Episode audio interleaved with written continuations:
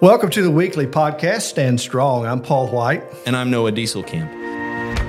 Together, we look to God's Word to find energy and encouragement to fuel our faith. When our trust in Jesus is firm, we'll be amazed what God can do and accomplish in our lives. So let's turn to the wisdom in God's Word, a true and trusted source that is going to help us stand strong. Let's dig in.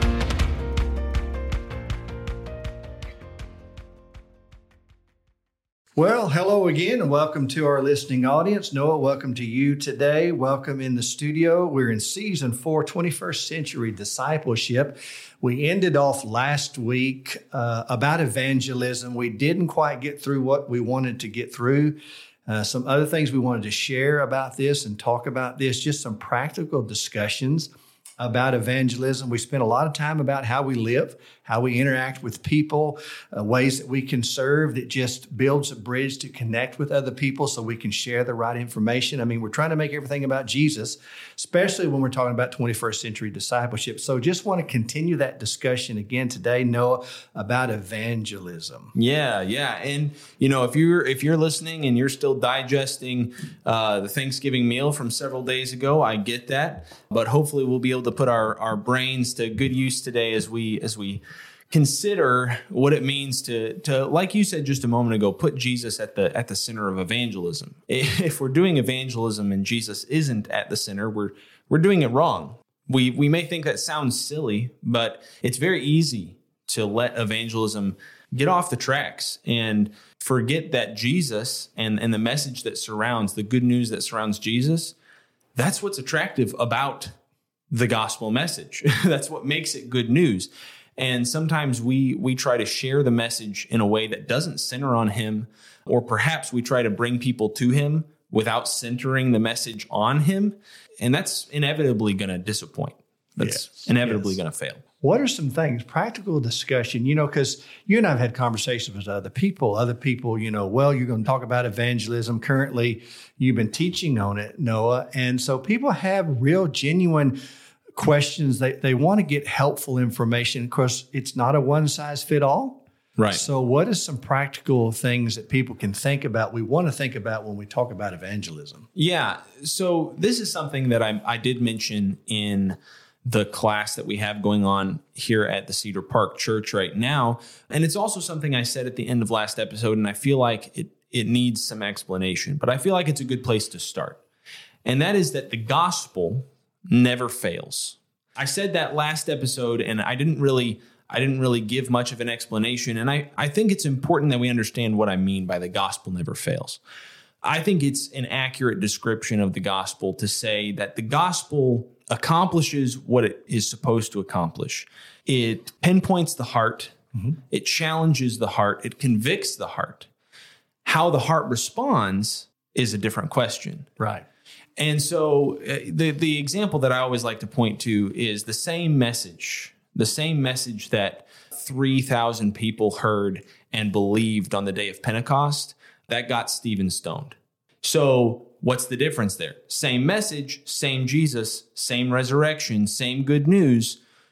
The difference was the people who heard it, they were pricked to the heart, and their response was, well, on one day, we believe when we're going to be baptized, we're going to commit to Jesus. On the other day, we're going to kill you for yeah. what you just said. Yeah. And so what I mean by that, the gospel is uh, it's a, a form of sifting. It's a form of a refining fire. If you take the sifting analogy, it's going to separate the wheat from the chaff. There's the pure heart, the heart that seeks God, it will respond to the truth.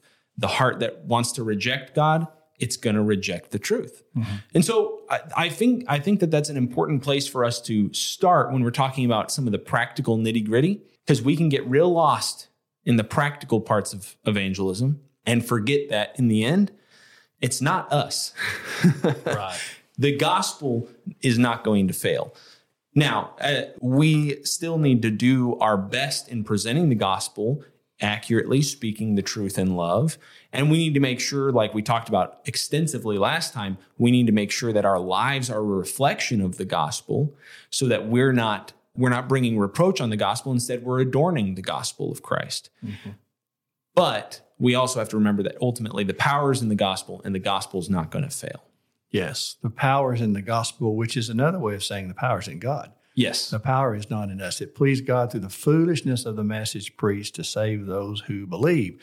So you're dealing with the power in the message, the power of the gospel, the power in God, but the responsibility of, of the hearts of those, the audience who's listening. Yes. And uh, so I, I would offer this to connect to what you're saying. One of the helpful things I have shared with people is make sure that you don't feel the need. We must not rely on our own abilities. Mm-hmm. Uh, whether those abilities are weak or strong, our human efforts are not what matters. Yeah. Now, again, that's not me saying, like you said, do your best. uh, uh, as humans, we have a role in this. But again, I cannot lean on my own understanding. I cannot trust in my own methods because I, I could be guilty sometimes of thinking that the way to bring people to Christ and the way to convert people is through this technique or this approach. Right. And we get fixated on techniques and approach rather than putting faith in God. The power's in the gospel, and we need to pray the, Yeah, the power absolutely. of prayer. And so I've offered to people before you speak to people about people, speak to God about people. Yes, that is so important. And, and prayer is such a powerful tool that God has provided for us. And- And He He wants us to make disciples. He will equip us to make disciples in, in the way that He sees fit. A- And something that I think connects with what you're talking about just a moment ago is ultimately we, we want to do our best, but the power is not in us. And sometimes I hear someone say, well, you know, I want to evangelize, but I don't have what I I don't have what I need. I don't have the resources I need or the the time that I need or the opportunities that I need. And there's a lot of things that we feel like we need in order to evangelize. So sometimes I think it's helpful for us to understand there are there are things that we need to evangelize. There are things that we that we must have if we are going to evangelize. But there are a lot of things we don't need in order to evangelize. And as an example, we don't need every answer to every question that someone might possibly ask. Sure hope not. if so, we're in trouble. Yeah, but I, I think that's one of the most common fears is what if, you know, what if someone asks a question and I don't know the answer? Well, that's okay. That happens, that literally happens to everybody. If there's somebody that that claims to have an answer to every question, they either haven't heard very many questions or they fake it every time they, they hear a question. Yeah. you know, so if if you're waiting to have every answer to get involved in evangelizing, you're never gonna you're never gonna evangelize. No, and I think ultimately, you know, the appearance of an approach that even has any semblance of I've got it all figured out and I've got all the answers to all of your questions. I mean, that would turn me off pretty quickly. Yeah. It just would. I mean, Yeah. I, I can say I don't have an answer. I'll try to find one, or let's work through this together. Or some questions, it's just I don't know, Right. and I don't. To be honest, nobody knows. Even if somebody tells you they know, we can't know. We can't Right. know. Right. And and on the ones that we don't know, but perhaps we can know, I mean, what an opportunity to say, I don't know, but let's study that together. Let's figure that out. Yeah, I have offered this, and, and I think you would agree because you and I have talked about this before. This is kind of not a 101 of evangelism. This may be a 301 or a 401 of evangelism that, that is learned from mistakes that I have made. One of the mistakes that I made is going into a study. So somebody agrees to have a Bible study with me, and so I'm going to do most of the teaching. Uh, I, I get the inquiring mind wants to know and asks a lot of questions. One of the mistakes I made was uh, trying to entertain all those questions in the Yeah. beginning, and then the train got off the tracks pretty early. So, Yeah. what advice would you give to somebody who who's now found someone who says, "Hey, I'm willing to study. Let's down. Let's sit down and study." What What would you tell them? Well, I mean, first of all, you got to know who you're studying with. Yes. So, I mean, as a teacher, one of the best things you can do is ask enough questions to understand who you're trying to teach.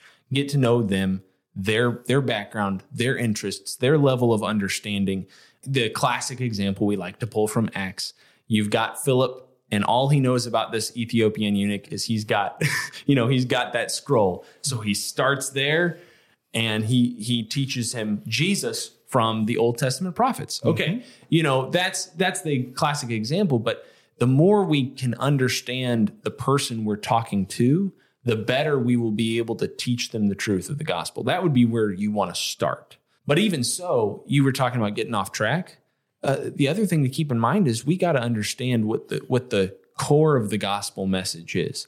There are a lot of interesting topics in the Bible. There are a lot of interesting questions to be answered in the Bible, but a lot of them are not directly relevant to the fact that Jesus came and he died in accordance with the scriptures and he was buried and raised in accordance with the scriptures. And then he appeared to many people and he has ascended to heaven and is reigning on a throne. And that's good news for you, right? That's the gospel message.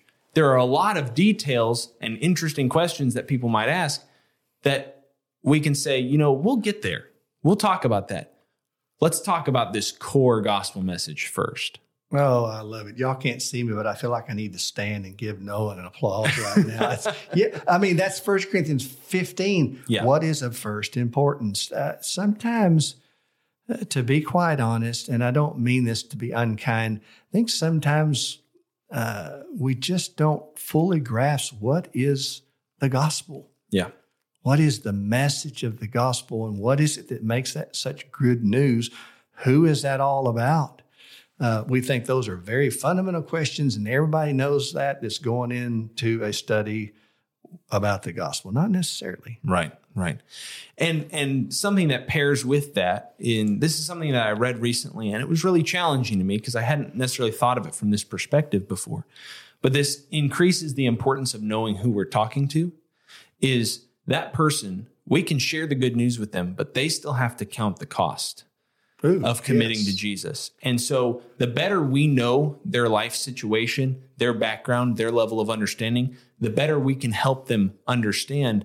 Now, you know, if you decide to commit to Christ, you have to recognize this is going to require life change and heart change from you. And that's not going to be easy. And I think that that's uh, that's part of helping someone to um, helping someone to Jesus, right? Part of taking their hand and making a disciple out of them is acknowledging to them ahead of time and helping them see this is going to be the cost and you have to count it. It's totally worth it, but you can't go in blind. You know, that was challenging to me. And so I think that that's something that that marries very well between remembering the heart of the gospel, but also remembering the person that you're sharing the gospel with. I have offered this, you know, just be aware. I'm not saying attack uh, the translation that the other person is using. I mean, a Bible study is just that. Take the Bible. We don't need right. to go in there with workbooks and lesson sheets and uh, just take the Bible uh, and saying, hey, we're going to study the Gospel of Mark. Yeah.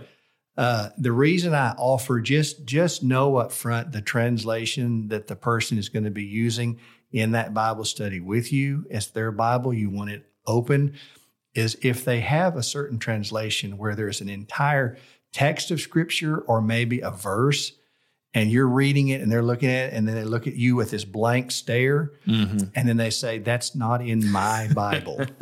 Yeah. You're reading from mark. That's not in my bible. You're reading from acts. That verse is not in my bible. I got a marginal reference that says this how is that being processed by someone who's not a Christian, someone who's prone to question mm-hmm. uh, the authenticity of the scripture? So just be aware of that. I'm not yeah. saying have that conversation. I'm not saying tell them you can't use this translation. Just be aware that that potentially could come up before it does come up. Yeah. Does that make sense? Yeah, absolutely. And and depending on the situation, right now we've talked a significant amount about you know sitting down one on one, kind of pre uh, pre-planned studying time and and in those kinds of situations you can even supply a text to them you know you can say here i've printed off you know the the first uh, five chapters or first seven chapters of matthew and in the English Standard Version. You know, that's and that's what I teach out of. You know, you can you can do things like that. But I think it'd be good, but you know, before we before we end, it might it might be good to back up as well and look at some ideas of evangelism not in quite as formal a setting, but just acknowledging the fact that talking about Jesus can feel awkward mm-hmm. and and bringing it up, um, finding ways to to bring it up in conversation can make you feel like you you know you don't want to just shoehorn it in and then you feel real awkward and but also understanding that it's there are op- opportunities all around us. It, the I mean, like I said earlier, you don't need to know every answer, but you also you don't need more time than you have, and you don't need more opportunities than you already have in order to evangelize. They're all around us. They are all around us. Mm-hmm. And so what we have to do is we have to have the awareness to see those opportunities and the desire to take advantage of them. It's important we have to have the knowledge to say here's what the good news is, but we also have the have to have the humility and the love necessary to see the opportunity and to say I'm going to take advantage of that opportunity. And the fact is that it's still going to feel awkward. it's going to feel awkward. It'll feel awkward for me if it is not in my personality. I don't, you know, Jesus is just some somebody I talk about when I'm with other Jesus people, Christians right. on, on, Sunday, but it's it's not somebody I weave into our, my conversation with my neighbors, mm-hmm. you know. So I, I would have people think about that. I mean, if if if my faith and my passion is connected to Christ, then Christ ought to be in conversations maybe more than he is. Yeah. So that's just something to think about. The other thing I would offer, you talk about uh, opportunities. Uh, as I have learned over the last 30 plus years, for me, typically I find more opportunities in the month of December than any other month out of the year. Uh, that's a fair point. So again, I would offer this. It's a, it's a scriptural principle. Uh, walk in wisdom toward outsiders. There are certain things that you don't need to try to correct in someone else. Uh, can this be an opportunity to share Jesus? Can this be an opportunity to share spiritual things to build a bridge? I'm never asking anybody to compromise their integrity, their faith, or to violate their conscience. Right. I'm just saying wisdom, wisdom, wisdom. So, how do I build a bridge? People are thinking about things potentially in the month of December that they weren't thinking about in October. Mm-hmm. And so, okay, Lord, if I know that's the case, how can I turn this conversation into a direction that maybe in the next few days or few weeks it presents an opportunity? Yeah. That's all I'm looking for. I want an opportunity. Yeah. Speaking of opportunities, I have uh, another thing that I think helps us recognize opportunities and perhaps feel a little less awkward about opportunities. Um, and it, it may seem a little counterintuitive at first. There's so much that we could talk about with this, and we just can't with with the limited time that we have. But I want to make sure to share this one. Your kids, as we've talked about, teaching kids is not my natural bent. It's not my my forte. It's not my natural strength. And so being a parent has challenged me in that area and grown me in that area because I have to be able to, you know, talk to my 4-year-old and and teach him things, spiritual and physical things, right? Well, talk about an opportunity to learn how to talk about Jesus. Our kids, for, for anyone listening who has kids, they are not only our easiest opportunity, they are our best and most important opportunity to evangelize. Amen. If we are not evangelizing to our kids, we are failing them. And that's that's just the hard truth of the matter. But then there are benefits that come from that. Not just the fact that we're we're teaching our kids the truth of the gospel and hopefully we're raising them in the training and admonition of the Lord to be servants of his for the rest of their lives, but we ourselves are learning how to talk cuz that's everyday conversation you're with your kids every day and you're trying to teach them and show them the, the, the, right ways to walk in and why Jesus is important and, and the fact that God loves them and did this for them. We're learning how to converse about Jesus. Mm-hmm. And we can take some of those skills. I'm not saying go out on the streets and talk to everyone like they're four years old. That is not what I'm saying. but what I am saying is we learn important skills um, from those interactions that then help us see and seize other opportunities in our lives. Yes, I love it. I love it. Well, uh, I, I, want us to pray about. Uh, I, I, mentioned the importance of prayer as it connects to everything, but just wanted us to pray together before we close out this episode. I want to lead that prayer and then turn it over to you and let you give an explanation of where we're going as uh, in the next uh, few weeks or so. Okay, let's, let's do it. God, we're thankful and we're so grateful that you are our God and our Father. Uh, you know what we do not know. You can see what we cannot see. And we trust you. We lean on you.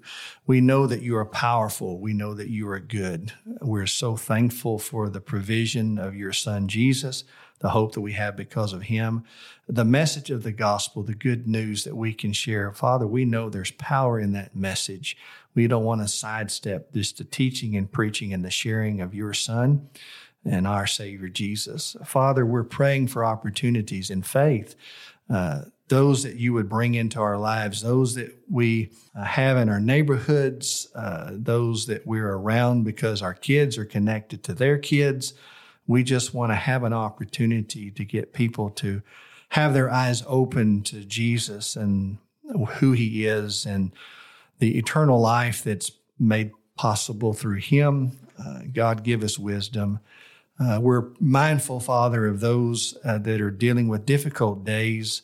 Uh, we just pray for your blessings to be upon them, that you would measure out your favor and your blessing in the way that you choose. We ask for your will to be done because we trust in you. Thank you for loving us and setting us free through your Son, Jesus. And we ask all these things in His name. Amen. Amen. Thanks, Paul. Well, as you mentioned, things are going to be a little bit different over the next few weeks. So uh, we're we're mindful of the fact that this is a highly busy uh, time of year, and and I would say, thankfully, it tends to be a family oriented, family focused time of year, and and I'm very encouraging of that. And, um, so after some discussion, Paul and I have decided that for the month of December, you know, we just encourage you to uh, to be very present with your families, and uh, we're going to be trying to do the same. And so we are going to be taking a break through the month of December from uh, from producing these episodes, and our plan is to pick back up uh, in season four, continuing the discussion of 21st century discipleship we plan on picking that back up on Monday, January 8th. So the holiday season will come with all of its craziness and, and fun and busyness and uh, and time with family, and then we'll we'll let that go by, and we'll pick this uh, season four back up on January 8th. We look forward to you guys uh, joining us then, and we pray that over the next several weeks that you will have a, a good time with your loved ones and that you will continue to stand strong in the Lord. Thanks for joining us in God's Word today. We hope you'll continue to join us each week as we consider how to deepen our faith in God. Here's some good news today and even this week. With God as our foundation, we know that we can stand strong.